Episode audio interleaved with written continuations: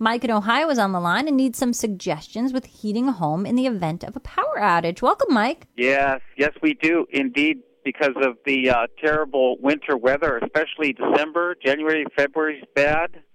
So it's three months, and um, yeah, emergency sources of and safe, especially safe sources of indoor heating uh, inside the home uh, in, in case the furnace goes out. All right. Well, first of all, do you have a fireplace? No, I do not. All right. So let me just suggest then that the safest indoor heating source is your furnace, which can be made operable through the installation of a standby generator. Do you run on gas? Yes, uh, natural gas force hot air. So, what we would recommend is that you invest in a standby generator. Leslie just put one of these in. I'm actually putting in, in fact, I met with the Kohler generator representative today to size one for my home. I had a smaller one that actually got me through Hurricane Sandy, speaking of natural disasters, and now I'm ready to upgrade to a bigger one. And I got to tell you, the prices have come down on them. Uh, they're very efficient, and in in some cases, depending on the size, they will repower your entire house.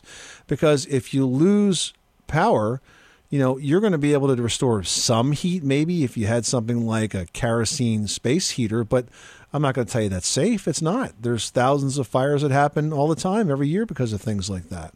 So I would recommend that you think about investing in a standby generator. Now you can either get one that covers the entire house or Kohler also recently had a line uh, that came out that is as small as an 8K, a 10K, or a 12K generator. So they have a smaller generator line, a larger generator line, all permanently installed standby. So basically, they come on automatically when the power goes out. That is definitely the safest way to repower your house, reheat your house uh, in an emergency. What would we do in the case that the furnace actually broke and say they couldn't get a part? Uh, through um, expedited mail for a day or two. And worst case scenario, you know, we're looking at 10 to 15 degrees below zero. You're in trouble, Mike, because there's no space heater that is going to be able to, to heat that entire house. You know, you can have portable electric heaters, you can have some kerosene heaters, but you're never going to get the same level and same uh, of comfort you're going to get in that house.